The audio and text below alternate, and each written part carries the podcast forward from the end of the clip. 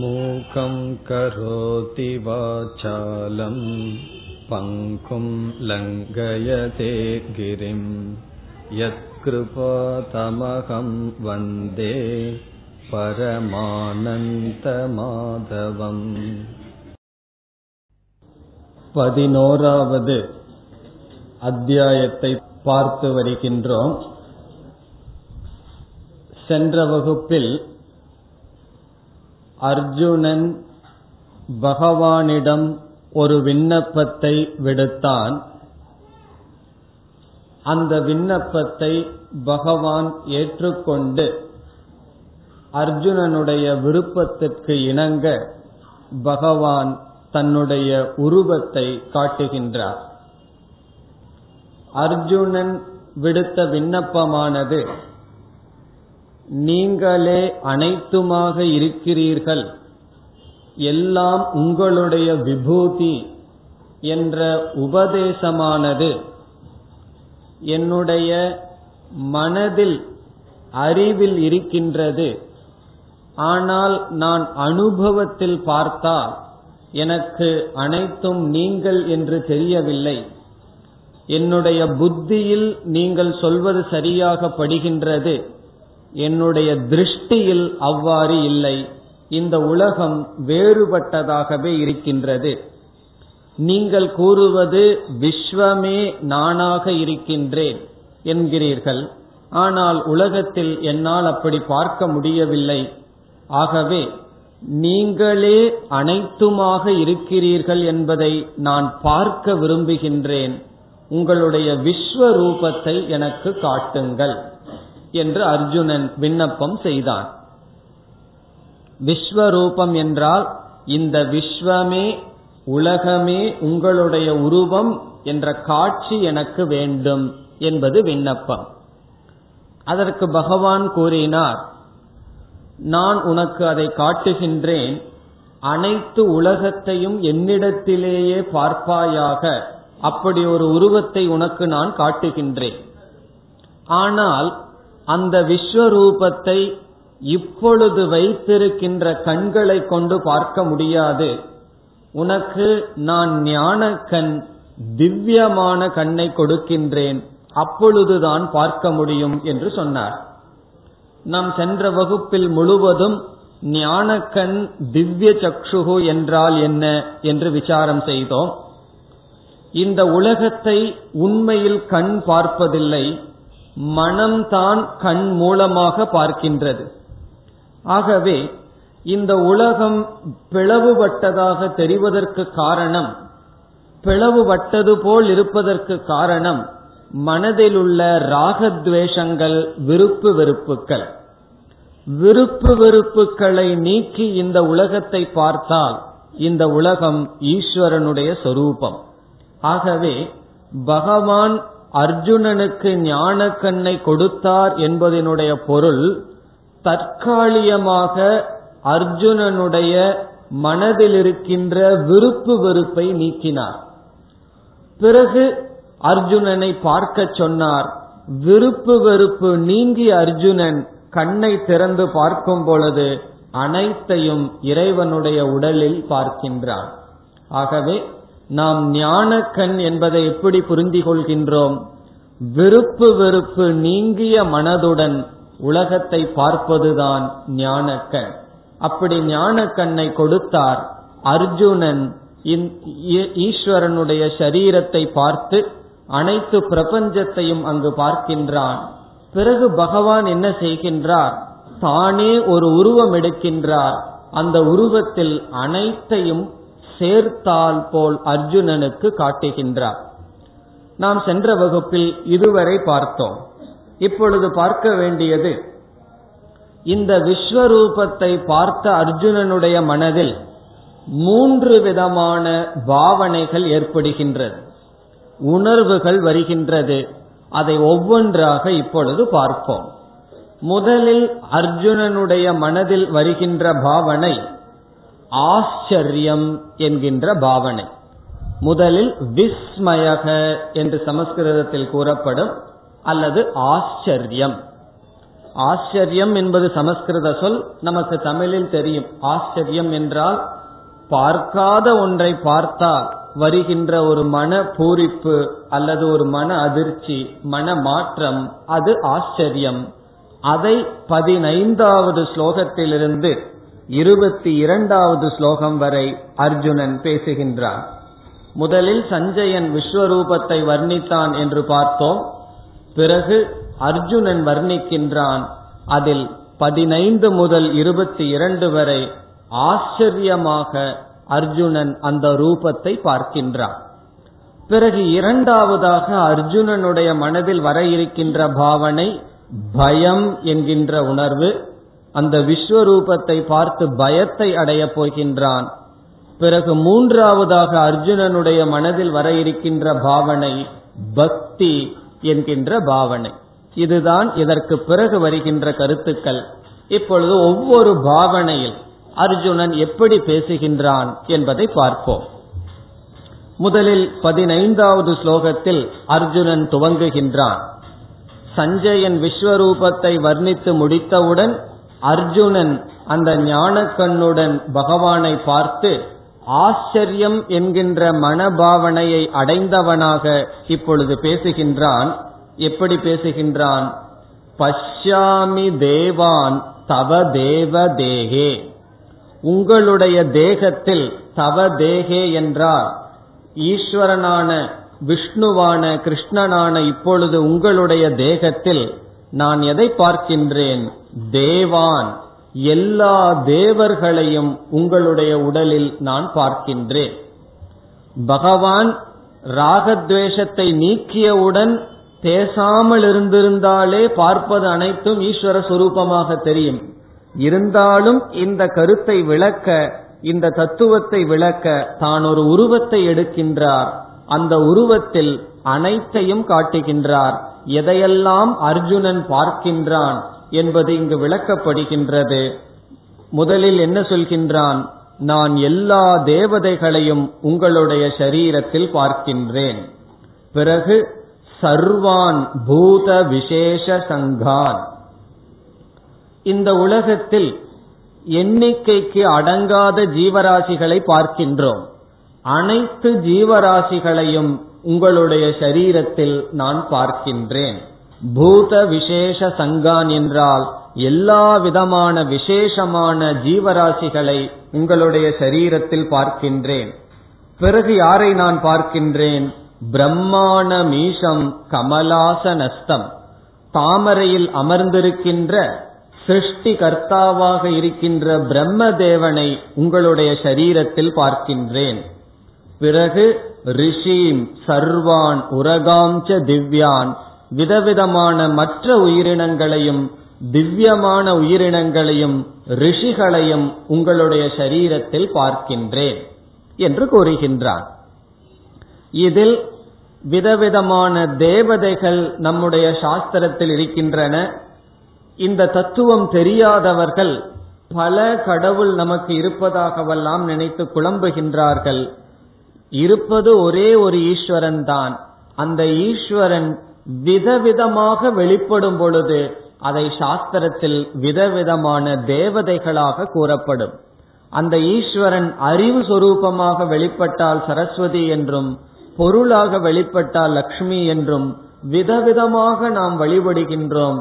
அனைத்து தேவதைகளும் ஒரே ஒரு ஈஸ்வரனுடைய வெளிப்பாடு அதை அர்ஜுனனுக்கு பகவான் காட்டுகின்றார். ஆகவே அர்ஜுனன் கூறுகின்றான் எல்லா தேவதைகளையும் உங்களிடம் பார்க்கின்றேன் எல்லா ரிஷிகளையும் பார்க்கின்றேன் பிரம்ம தேவனையும் உங்களிடம் உங்களுடைய சரீரத்தில் உங்களுடைய சொரூபமாக பார்க்கின்றேன். பிறகு மீண்டும் அடுத்த ஸ்லோகத்தில் வர்ணிக்கின்றான் அநேக பாகு உதர வக்திர நேத்திரம் அநேகம் என்றால் எண்ணிக்கைக்கு அடங்காத கைகள் வயிறுகள் பிறகு உடல் அமைப்பை சொல்கின்றான் கண்கள் இவைகளை நான் பார்க்கின்றேன். பிறகு உங்களுடைய ரூபம் எந்த இடத்தில்?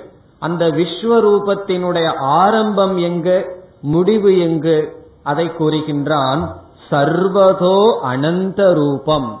எல்லா இடத்திலும் உங்களுடைய உருவத்தை தான் பார்க்கின்றேனே தவிர உங்களை தவிர்த்து வேறு ஒன்றையும் நான் பார்க்கவில்லை.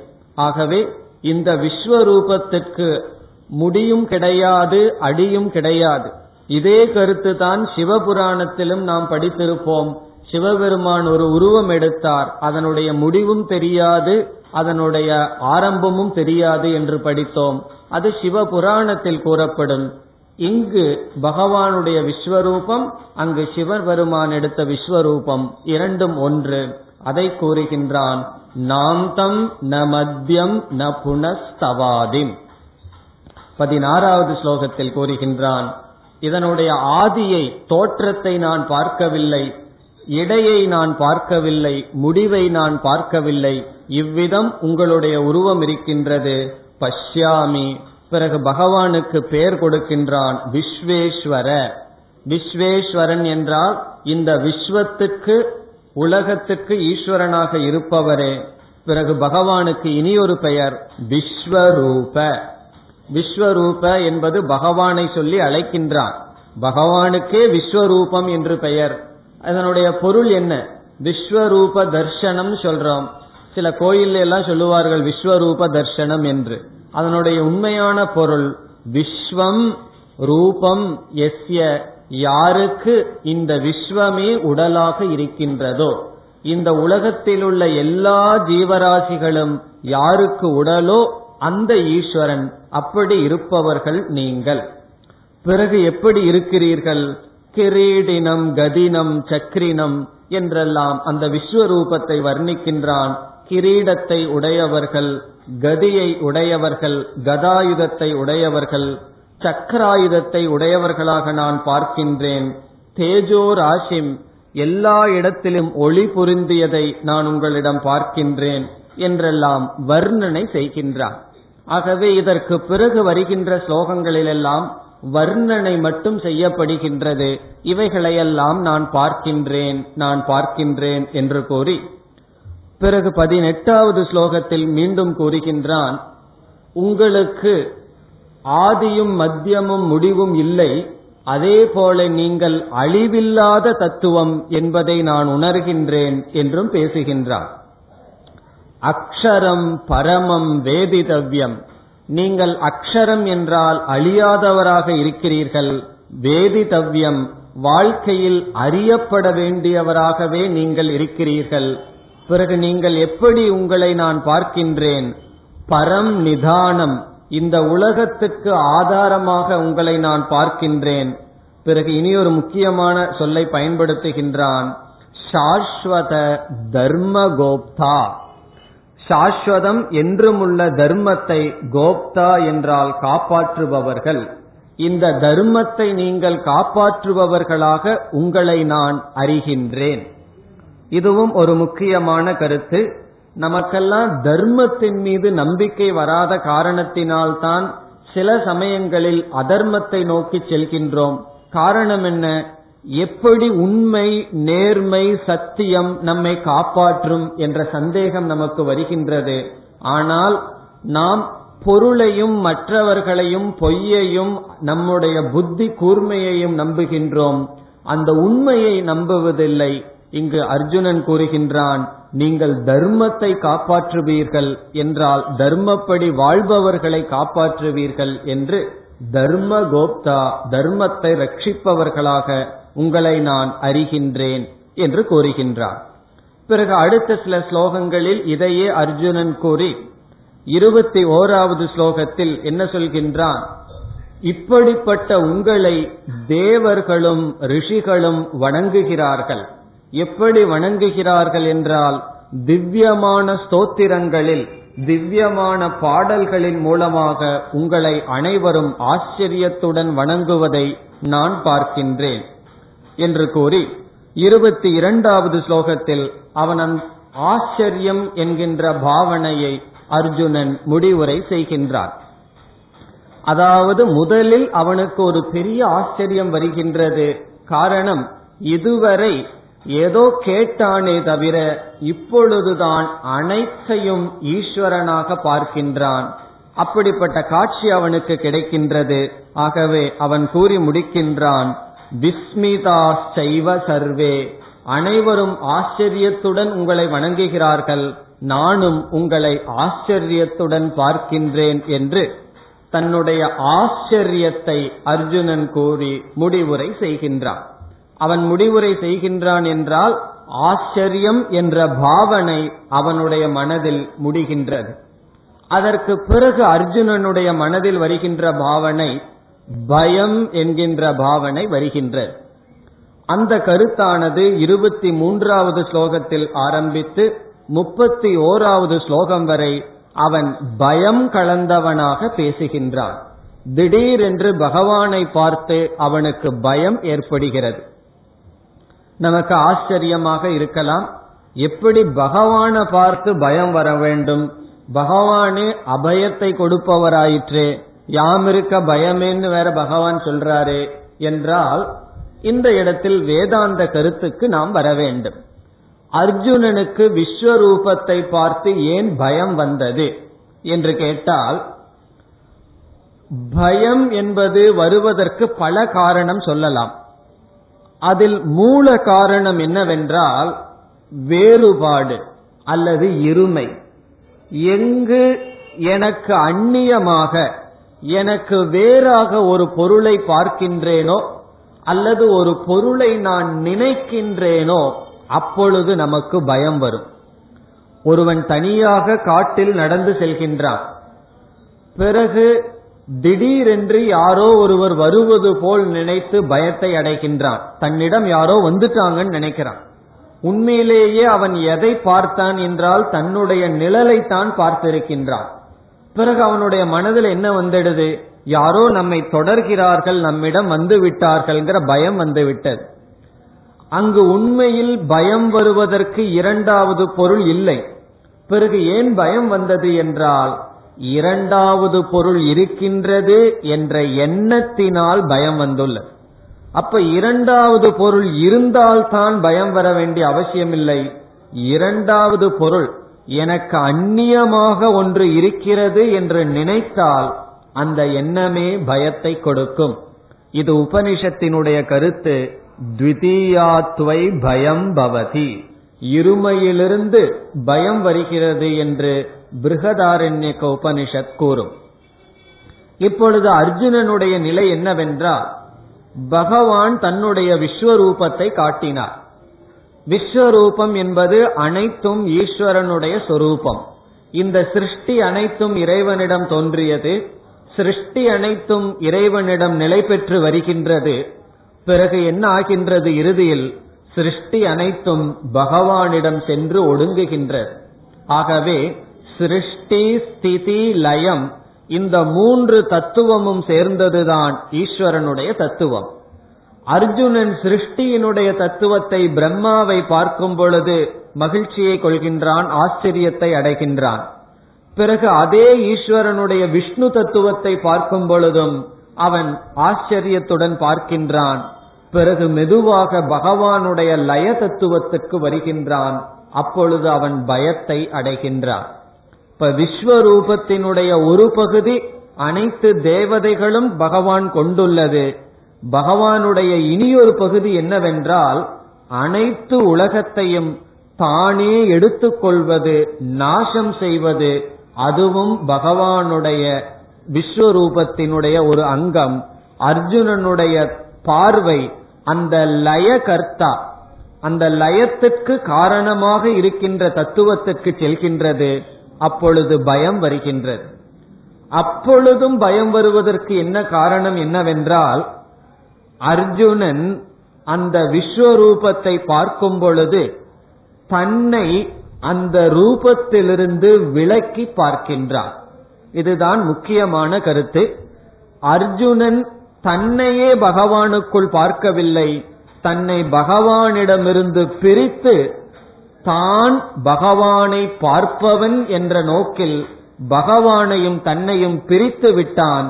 அந்த விஸ்வரூபத்திற்குள் அர்ஜுனன் விஸ்வத்தை பார்த்தான். ஆனால் அர்ஜுனன் ஒன்றை பார்க்க தவறிவிட்டான். யாரை பார்க்க தவறிவிட்டான்? தன்னையே அங்கு பார்க்க அர்ஜுனன் தவறிவிட்டான்.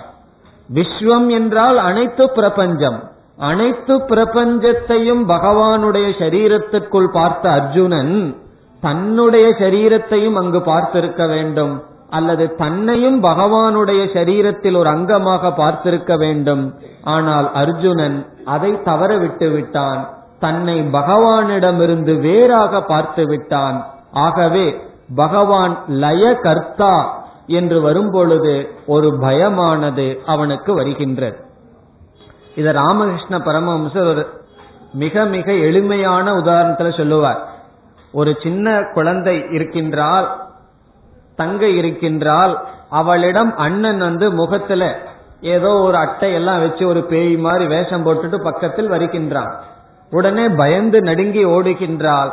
பிறகு அதை நீக்கியவுடன் ஓ நீதான் அண்ணன் தானா என்று அண்ணனிடம் ஓடுகின்றார். இதனுடைய அர்த்தம் என்ன? எந்த ஒரு பொருளை தனக்கு அந்நியமாக பார்க்கும் பொழுது அது தன்னையும் நாசப்படுத்திவிடும் என்னை அழித்துவிடும் என்ற பயம் வருகிறது.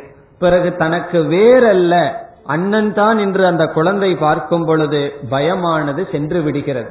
அதே போல அர்ஜுனனானவன் தன்னை பகவானிடமிருந்து வேறாக பார்த்தவுடன் பயமானது தோன்றுகிறது. காரணம் என்ன?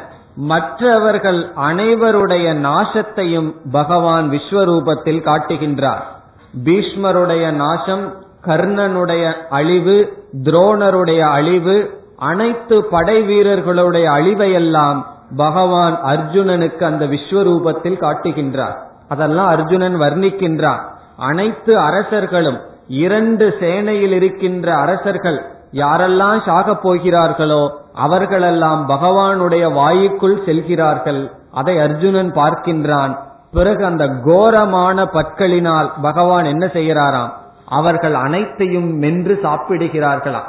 அவர்களுடைய தலையெல்லாம் நம்ம ஏதாவது சாப்பிட்டா அங்கங்க சிக்கிக்கும் அல்லவா பல்லுல? அப்படி அந்தந்த அரசர்களுடைய தலைகள் எல்லாம் பகவானுடைய பற்களினுடைய இடையில் சிக்கி இருக்கின்றது இப்படிப்பட்ட கோரமான காட்சியை பகவான் காட்டுகின்றார். அர்ஜுன பயமுறுத்துறதுக்காக காட்டவில்லை. தானே லயகர்த்தா.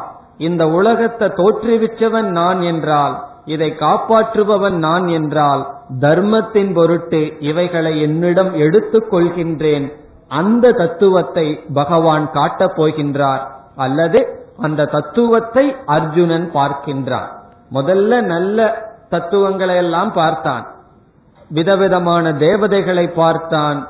பிறகு விதவிதமான ரிஷிகளை பார்த்தான். அப்பொழுது ஆச்சரியத்தோடு இருந்தான். எந்த இடத்தில் நாச என்கின்ற தத்துவத்தை காட்டுகின்ற பகவானை பார்க்கின்றானோ அப்பொழுது அவனுடைய மனதில் பயம் தோன்றுகிறது. ஆகவே அந்த பயத்துடன் பேசுகின்றான். என்னென்ன நடக்கிறது என்று வர்ணனை செய்கின்றான் பிறகு அர்ஜுனனிடம் அர்ஜுனன் பகவானிடம் ஒரு விண்ணப்பம் வைப்பான். உங்களுடைய செயல் எனக்கு புரியவில்லை என்று. பிறகு பகவான் சற்று விளக்கம் கொடுத்தவுடன் அந்த பயம் நீங்கி பயம் பிறகு பக்தியாக மாறும்.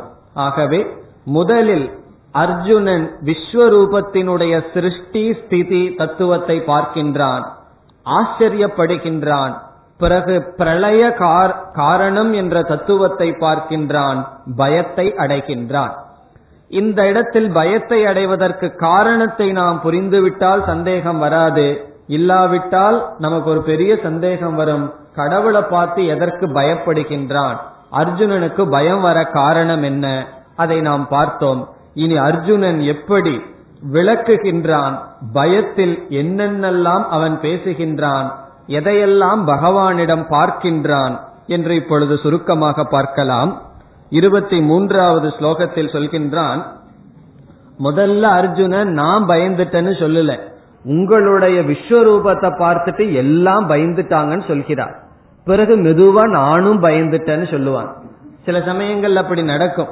யாராவது இடம் போய் அவர் இப்படி கஷ்டப்படுறாரு அப்படி கஷ்டப்படுறாருன்னு சொல்லிட்டு கடைசியில நம்ம ஜாதகமே இருக்கும். அதே போல அர்ஜுன முதல்ல நான் பயந்துட்டேன்னு சொல்லல. எல்லாமே பயந்துட்டாங்க கிருஷ்ணா. எல்லா தேவர்களும் உங்களை பார்த்து பயம் கொள்கிறார்கள். எல்லா ஜீவராசிகளும் உங்களை கண்டு அஞ்சுகின்றது என்று சொல்கின்றான். அதனுடைய அர்த்தம் என்னவென்றால் யாரெல்லாம் மரணத்தை குறித்து பயப்படுறாங்களோ அதெல்லாம் பகவானை குறித்து பயப்படுகிறார்கள். இப்ப யாராவது யம தர்மராஜான்னு சொன்னா சந்தோஷமா கேட்பார்களா? ஐயோ யமனா அப்படின்னு சொல்லி அவர் எரும மேல வருவார் நல்லா கற்பனை பண்ணிட்டு பயந்துக்கிறோம். அதனுடைய அர்த்தம் என்ன? பகவானுடைய லய ஸ்தானத்தை நம்மால் ஏற்றுக்கொள்ள முடியவில்லை. அந்த பகவானிடமிருந்து நாம் பிரிந்து நம்மை பார்க்கின்றோம்.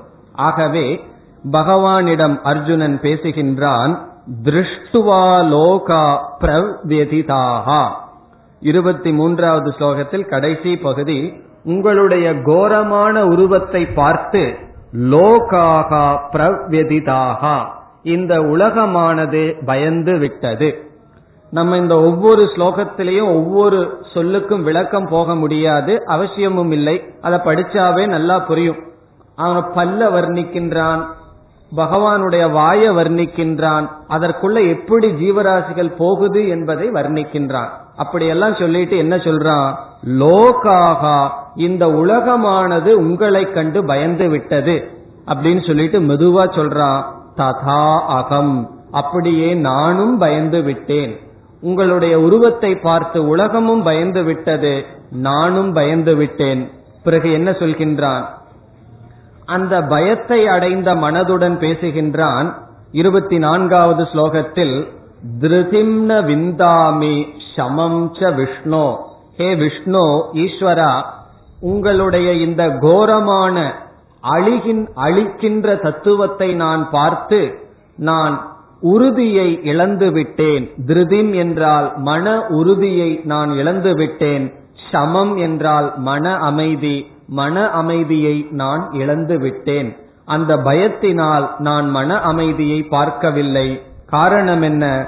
தம்ஸ்ட்ரா கராளாணிச்ச தே முகாணி. உங்களுடைய கோரமான பற்கள் இவைகளை பார்த்துவிட்டு பயம் வந்துவிட்டது. திஷம் திசம் ந ஜானே. நான் திக்குகளை பார்க்கவில்லை. ரொம்ப பயம் வந்துடுனா எந்த திசையில் இருக்கிறோம் நமக்கு தெரியாது. என்னுடைய மனம் குழம்புகின்றது மயக்கம் வருகின்றது. பிறகு என்னவெல்லாம் அர்ஜுனன் பார்க்கின்றான்? திருதராஷ்டிரஸ்ய புத்திராகா. திருதராஷ்டிரனை சார்ந்த எல்லா வீரர்களும் சக நம்மை சார்ந்த வீரர்களுடன் சேர்ந்து இரண்டு படை வீரர்களும் சேர்ந்து பிறகு யாரார்? இவர்களெல்லாம் உங்களுடைய வாயில போற வாயு வாயுக்குள் சென்று கொண்டு இருக்கிறார்கள். நீங்கள் எல்லாம் அவைகளெல்லாம் சாப்பிட்டு கொண்டிருப்பதை நான் பார்க்கின்றேன் என்று வர்ணிக்கின்றான். பீஷ்மக துரோணக சூதபுத்திரக ததாசௌ. இது இருபத்தி ஆறாவது ஸ்லோகத்தில் பீஷ்மர் துரோணர் கர்ணன். இந்த மூணு பேருக்கு மேலதான் அர்ஜுனனுக்கு கொஞ்சம் பயம். அதனால இந்த மூணு பேரும் போறதை மட்டும் கவனமா பார்க்கிறான். எத்தனையோ பேர் போயிருப்பார்கள். அவர்களை பார்க்கல. பீஷ்மர் துரோணர் கர்ணன் உள்ள செல்வதை அவன் பார்த்து அதோடு நம்ம வீரர்களும் சேர்ந்து உங்களுடைய வாயுக்குள் செல்கிறார்கள். அதாவது அவர்களை நீங்கள் அழித்துக் கொண்டிருப்பதை நான் பார்க்கின்றேன். அது அந்த வாயுக்குள்ள பகவானுடைய கோரமான பற்களை உடைய வாயுக்குள்ள எப்படி போறாங்களா? வக்திராணி தே துவரமானா விஷந்தி. ரொம்ப மெதுவா போகலையா? மிக வேகமாக அந்த அரசர்கள் எல்லாம் உங்களிடம் சென்று நாசத்தை அடைகிறார்கள். கேச்சித் விலக்னாகா. அப்படி போகும் பொழுது உங்களுடைய கோர பற்களுக்குள் அவர்களுடைய தலைகளெல்லாம் ஆங்காங்கு சிதறி கிடப்பதை நான் பார்க்கின்றேன். சில பேர் ஒரு ஆக்சிடென்ட் ஆனதை பார்த்தா மூணு நாள் தூக்கம் வராது. காரணம் என்ன? பிளட்ட பார்த்தா சில பேர்த்துக்கு மயக்கம் வரும். காரணம் என்னவென்றால் அது ஒரு பயத்தை கொடுக்கின்ற காட்சி. இப்பொழுது அர்ஜுனனுக்கு என்ன தெரிகின்றது? அனைத்து அரசர்களையும் பகவான் விழுங்கிக் கொண்டு இருக்கின்றார். அதற்கு அர்ஜுனன் உதாரணம் கொடுக்கின்றான். அவன் அந்த அரசர்களெல்லாம் எப்படி பகவானுடைய வாயுக்குள் செல்கிறார்கள் என்றால் எப்படி நதியானது கடலை நோக்கி வேகமாக செல்கின்றதோ நதி நாம் பகவோம்பு வேகாகா. சமுத்திரமேவா அபிமுகா திரவந்தி. சமுத்திரத்தை நோக்கி நதிகள் செல்வது போல உங்களை நோக்கி எல்லா நர வீரர்களும் உங்களுக்குள் செல்கிறார்கள். அவர்களுடைய அழிவை தேடிக்கொள்கிறார்கள். பிறகு இனி ஒரு உதாரணம் கொடுக்கின்றான். ஒரு தீபமானது எரிந்து கொண்டு இருக்கும் பொழுது எப்படி சிறு சிறு பூச்சிகளானது அந்த தீபத்திற்குள் தானே சென்று விழுந்து மடிகிறதோ அதே போல உங்களுடைய வாயில் அனைத்து அரசர்களும் சென்று மடிந்து நாசத்தை அடைகிறார்கள். இப்படியெல்லாம் உங்களுடைய வாயுக்குள் அரசர்கள் போகும்போது நீங்கள் என்ன செய்கிறீர்கள்? அதையும் வேற சொல்கின்றான் முப்பதாவது ஸ்லோகத்தில் லேலிஹ்யசே கிரசமான சமந்தா. லேலிஹ்யசே என்றால் நம்ம கையில தேன் கிடைச்சதுன்னா நம்ம என்ன செய்வோம்?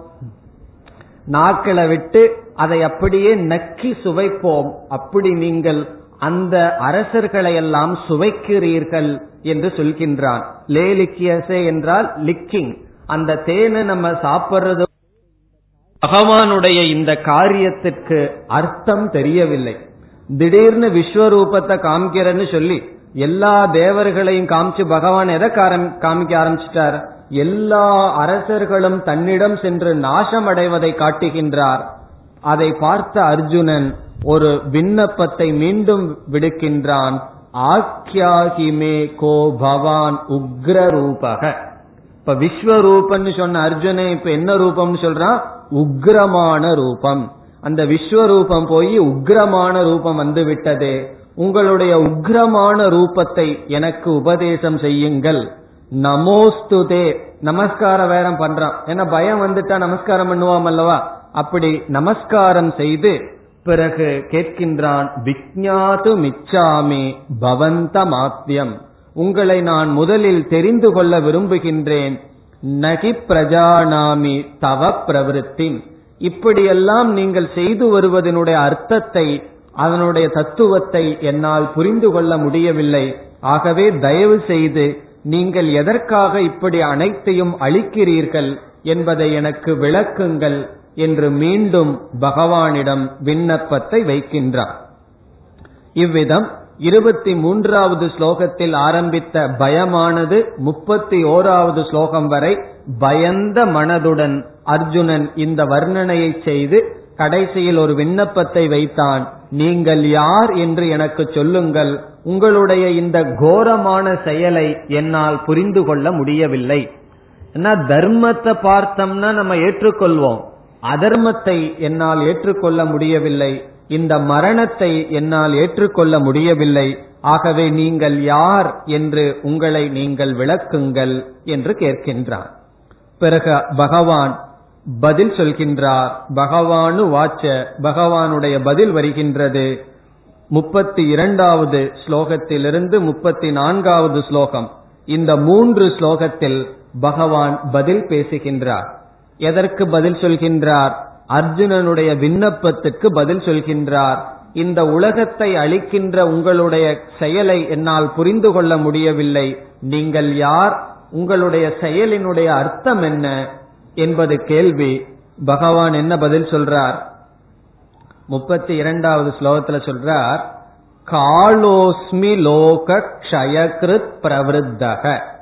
நீங்கள் யார் என்ற கேள்விக்கு பகவான் பதில் சொல்றார் காலக அஸ்மி.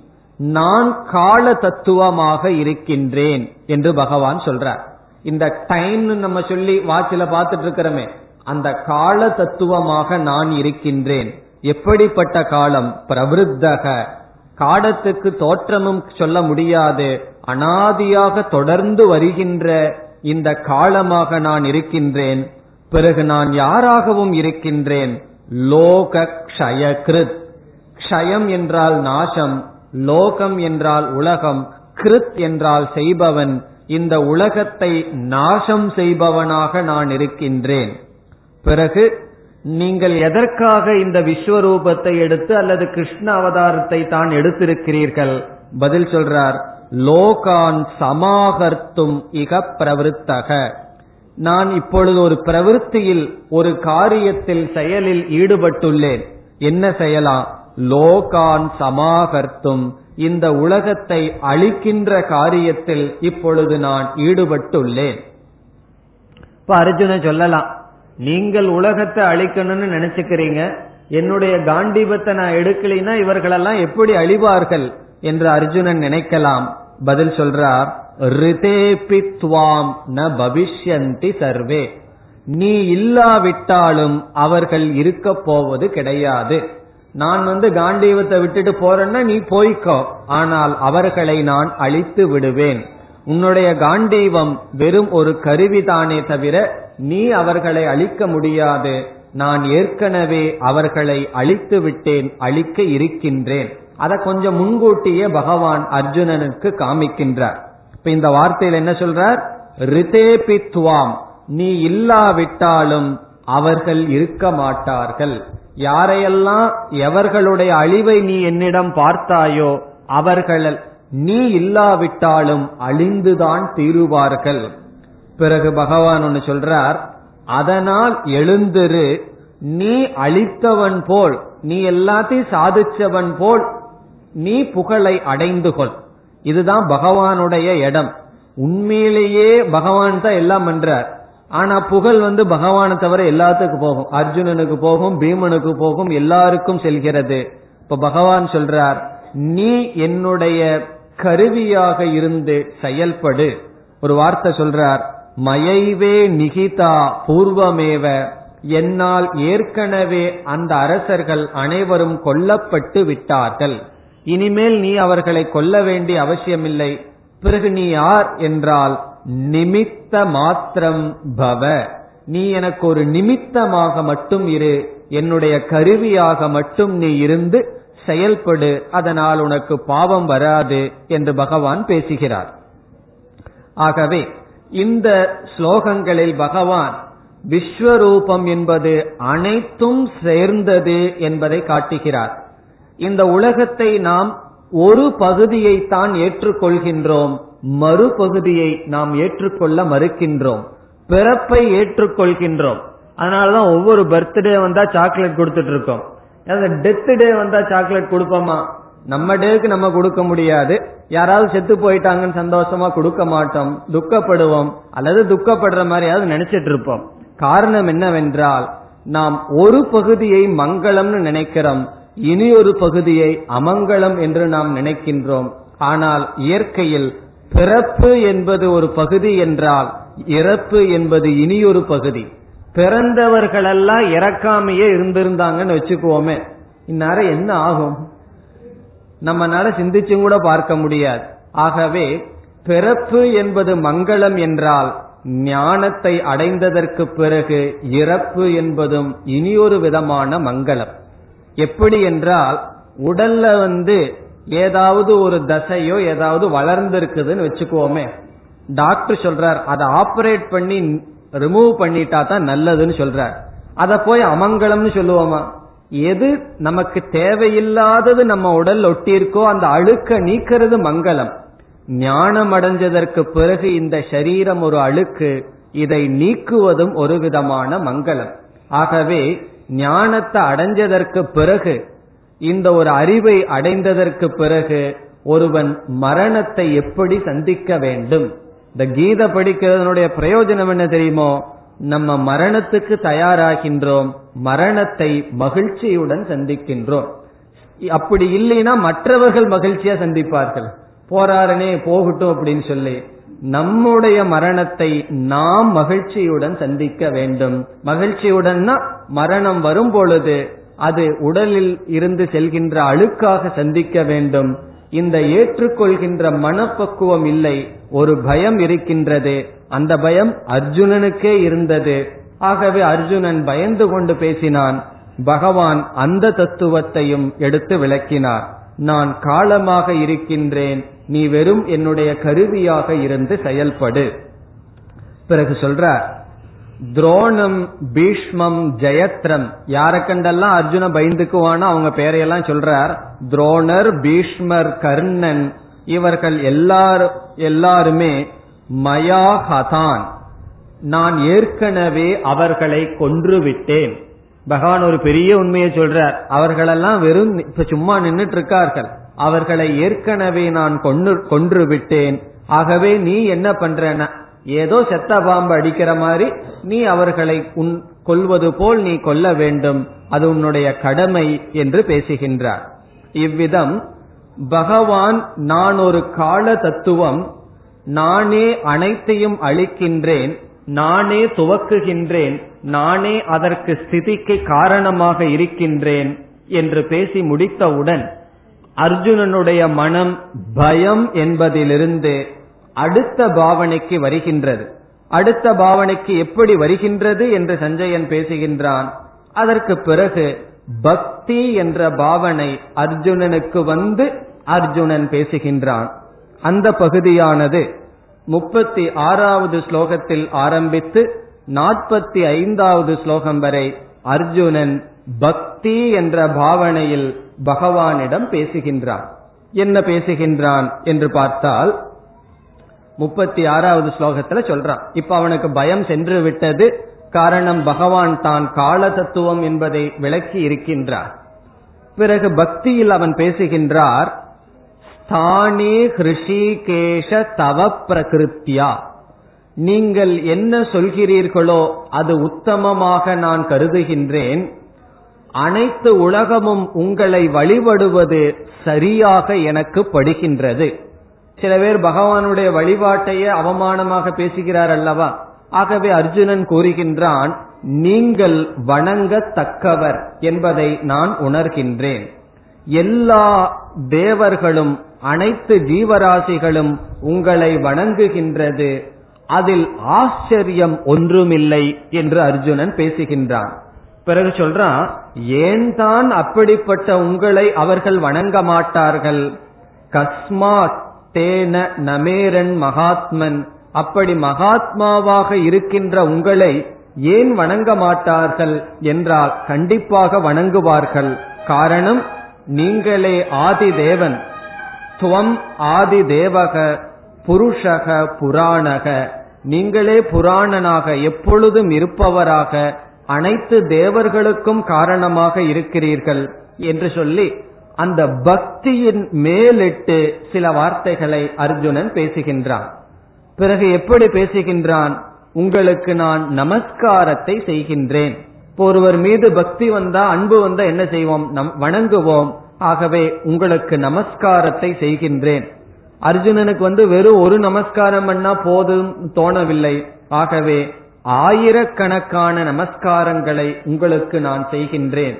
அது எப்படினா உங்களுக்கு முன் உங்களுக்கு பின் உங்களுடைய எல்லா பகுதியிலும் நான் இந்த நமஸ்காரத்தை சமர்ப்பிக்கின்றேன் என்று அவனுடைய மனதில் இப்பொழுது கிருஷ்ணன் என்ற புத்தி சென்று அவர் ஒரு நண்பர் நம்முடைய சாரதி அல்லது சும்மா குருவா இருந்து உபதேசம் பண்றார் என்கின்ற புத்தி சென்று ஈஸ்வரன் என்கின்ற புத்தியானது அர்ஜுனனுக்கு வருகின்றது. இப்ப இவ்வளவு நாளா ஒரு நம்முடைய நண்பன் கிருஷ்ணன் நினைச்சிட்டு இருந்த அர்ஜுனனுக்கு இப்பொழுது அந்த உடலை பார்க்கும் பொழுது ஈஸ்வரனாக பார்க்கின்றான். அப்பொழுது அவன் நினைத்து பார்க்கின்றான் நம்மெல்லாம் எப்படி இந்த பகவானிடம் நடந்து கொண்டோம்? என்று பார்த்து பகவானிடம் மன்னிப்பு கேட்கின்றான். என்ன சொல்றான்? நாற்பத்தி ஓராவது ஸ்லோகத்தில் கூறுகின்றான் சகா இதி மத்துவா உங்களை வந்து நான் ஒரு சாதாரண நண்பன் என்று நினைத்து கொண்டு நான் என்னென்ன பேசினேன்? ஹே கிருஷ்ண ஹே யாதவ ஹே சகா இதி. ஹே கிருஷ்ணா ஹே யாதவா என்றெல்லாம் உங்களை நான் அவமானப்படுத்தி பேசியிருக்கின்றேன். ஹே கிருஷ்ணன்னா நண்பர்களுக்குள்ள வாடா போடான்னு பேசிக்குவாங்களே அப்படித்தான். யாதவன்னா ஜாதியை பத்தி பேசுறது. சில பேர் வாங்க செட்டியாரே வாங்க நாயுடுன்னு பேசிக்குவாங்க அல்லவா அப்படி ஹே யாதவன் சொல்லி உங்களுடைய ஜாதியை கூறி நான் உங்களிடம் பேசினேன். நண்பன் என்று உங்களை நான் பேசினேன். உங்களை நான் பல இடங்களில் அவமானப்படுத்தி இருக்கின்றேன். பிறகு நண்பர்கள்னு சொன்னா ஒருவரை ஒருவர் நகைச்சுவையாக பேசி ஒருவரை ஒருவர் மட்டம் தட்டுவார்கள் அல்லவா? அப்படியெல்லாம் கூட நான் உங்களை பேசி இருக்கின்றேன். அதையெல்லாம் மன்னித்து அருளுங்கள் என்று அர்ஜுனன் கேட்கின்றான். எச்ச அவகாசார்த்தம் அசத்கிருதக என்றால் உங்களை நான் அவமானப்படுத்தி இருக்கின்றேன். காரணம் என்ன? உங்களை ஒரு சாதாரண நண்பனாக நினைத்து அதனாலதானே நீங்க எனக்கு தேரோட்டியா வாங்கன்னு சொன்னான் ஆகவே அப்படி நினைத்து நான் உங்களிடம் பேசியுள்ளேன். அதையெல்லாம் நீங்கள் மன்னித்து அருள்வீர்களாக என்று தத் க்ஷாமையே துவாமகம் அப்பிரமேயம் ஒப்பிட முடியாத உங்களை உங்களிடம் நான் இப்பொழுது மன்னிப்பை கேட்கின்றேன் என்று அவன் உடைய பாவனை அர்ஜுனனுடைய மனதில் பகவான் கிருஷ்ணர் மீது இருக்கின்ற ஆட்டிடியூட் பாவனையானது மாறி வருகின்றது. இதெல்லாம் என்னைக்குமே ஒரு அறிவினாலதான் வரும். இந்த விஸ்வரூபத்தை பார்த்து பகவானுடைய தத்துவத்தை உணர்ந்தவுடன் அவர் மீது இருக்கின்ற பாவனையானது மாறிக்கொண்டே வருகின்றது. அப்படித்தான் அது சாதாரணமா நடக்கும். இப்போ ஒரு சுவாமிஜி வந்து அமெரிக்கா போனார். அங்க போன உடனே அவர்களுக்கெல்லாம் குரு சுவாமிங்கிறதெல்லாம் ஒண்ணும் கிடையாது. போனா ஹை சாமின்னு அப்படி ஒரு சல்யூட் தான் அடிப்பார்கள். பிறகு என்ன ஆகும்னா ஆசிரமத்துக்கு வந்து கொஞ்ச நாள் படிக்க படிக்க இவரிடம் இப்படி நடந்து கொள்ள வேண்டும் இப்படிப்பட்ட வாழ்க்கை இவரிடம் இருக்கின்றதுன்னு அவர்களுக்குள்ளேயே பாவனை மாறும். அல்லது ஒரு சிஷ்யன் குருகுலத்துக்கு செல்கின்றான். குருவை பத்தி அவனுக்கு ஒண்ணுமே தெரியாது. அப்பொழுது சாதாரண மனிதனை போல் பார்ப்பான். பிறகு அவருடைய வாழ்க்கையை பார்க்க பார்க்க ஒரு விதமான பக்தியும் ஒரு விதமான உயர்ந்த உணர்வும் அவன் மனதிற்குள் வருகின்றது. இது எப்படி வரும்னா நேரடியா பார்த்தா வராது. கொஞ்ச நாள் பழகி அவரை பற்றி அறிவை அடைந்தால் அவனுக்கு வருகின்றது. அதே போல சும்மா கிருஷ்ணன் நண்பன்னு பார்த்து கொண்டிருந்த அர்ஜுனனுக்கு அவரே அனைத்துமாக அனைத்துமாக இருக்கின்றார். விஸ்வரூபமாக இருக்கின்றார் விஷ்ணுவாக இருக்கின்றார் என்ற ஞானம் வந்தவுடன் அந்த பக்தியில் தான் முன் நடந்ததெல்லாம் நினைத்து மன்னிப்பை கேட்கின்றான். இவைகளெல்லாம் பக்தியினுடைய வெளிப்பாடு. பகவான் எல்லாம் அதெல்லாம் தப்பா நினைச்சுக்குவார் அர்த்தம் கிடையாது. ஒரு பக்தியினுடைய வெளிப்பாடு. பிறகு என்ன பேசுகின்றான்? பிதாசி லோகசிய சராச்சரஸ்ய. இந்த சராச்சரம் என்றால் அனைத்து உலகத்துக்கும் நீங்களே தந்தையாக இருக்கிறீர்கள். பூஜ்யக நீங்களே வணங்கத்தக்கவராக இருக்கிறீர்கள். உங்களுக்கு மேல் அதிகமான ஒன்றையும் நான் பார்க்கவில்லை. ஆகவே என்ன செய்கின்றேன்? தஸ்மாத் பிரணம்ய பிரணிதாய காயம்.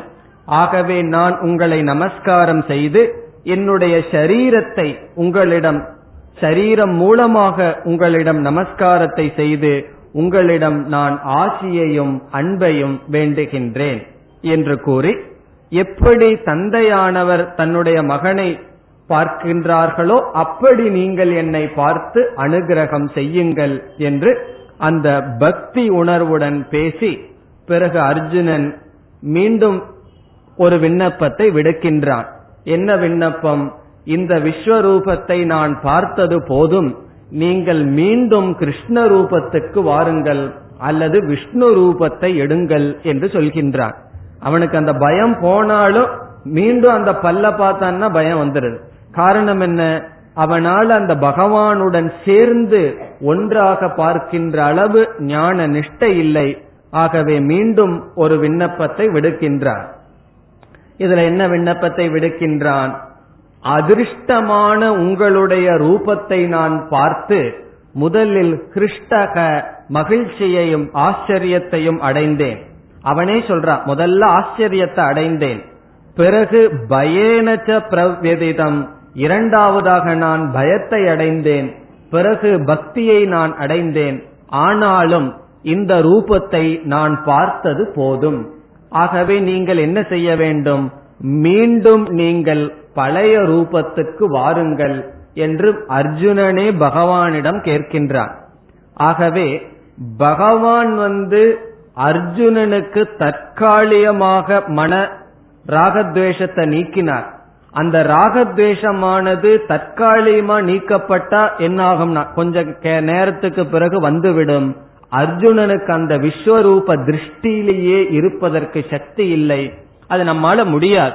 இந்த வகுப்பு கேட்டுட்டு இருக்கிற வரைக்கும் நம்ம என்ன சொல்லலாம்? எல்லா விஸ்வரூபம் ஈஸ்வரன் சொல்லலாம்.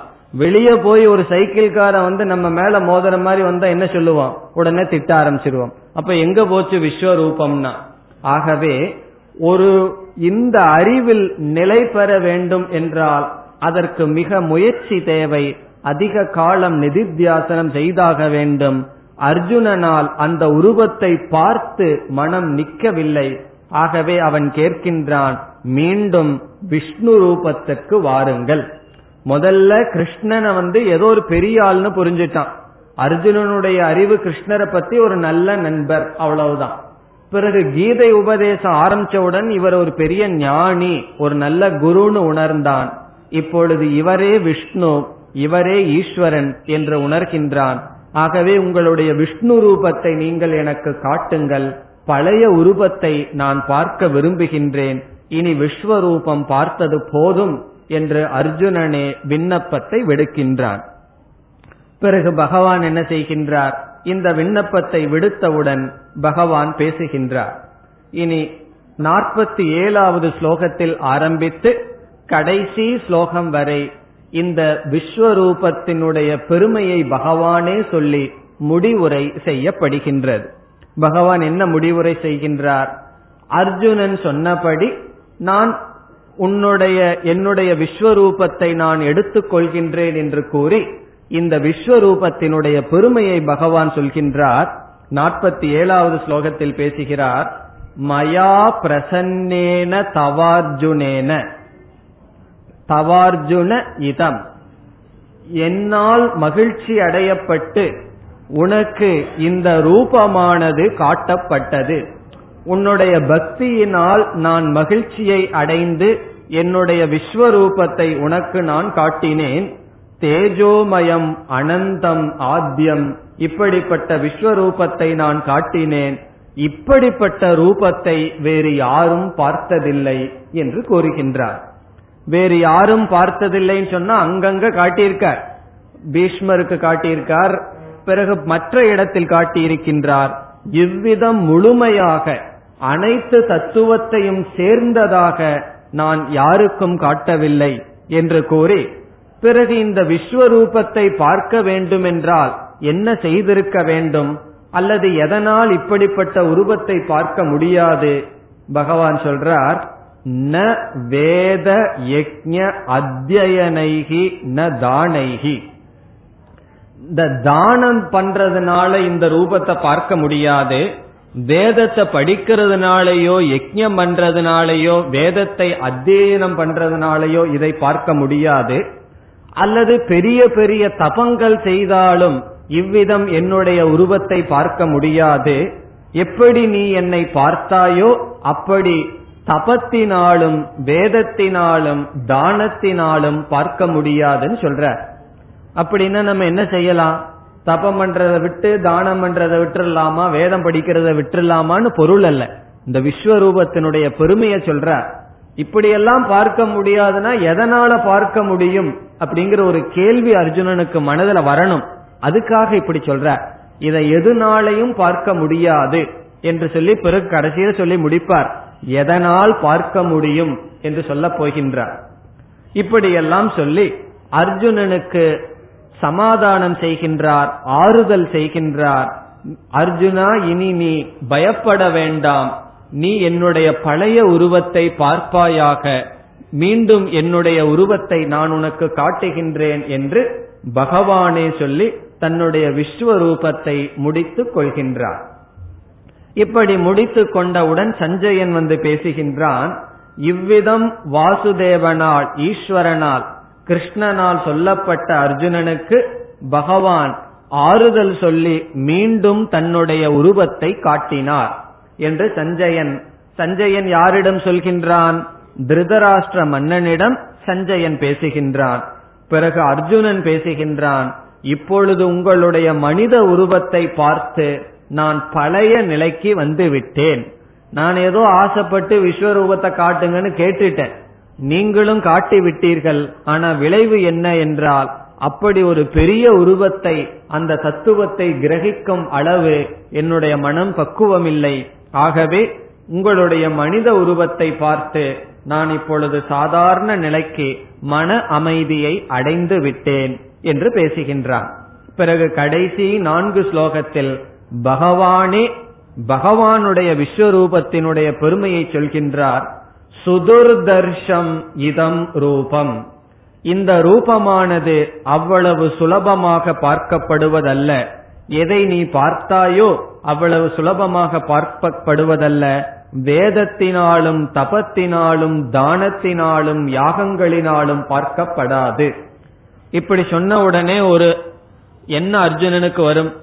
தபத்தினாலையும் பார்க்க முடியாது வேதத்தினாலும் பார்க்க முடியாது தானத்தினாலும் பார்க்க முடியாதுன்னு சொன்னா என்னதான் செய்தா பகவானுடைய விஸ்வரூபம் கிடைக்கும்?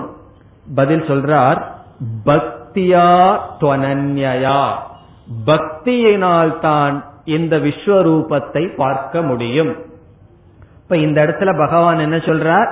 என் மீது இருக்கின்ற பக்தியினால் தான் இந்த விஸ்வரூப தர்ஷனமானது உனக்கு கிடைக்கும்.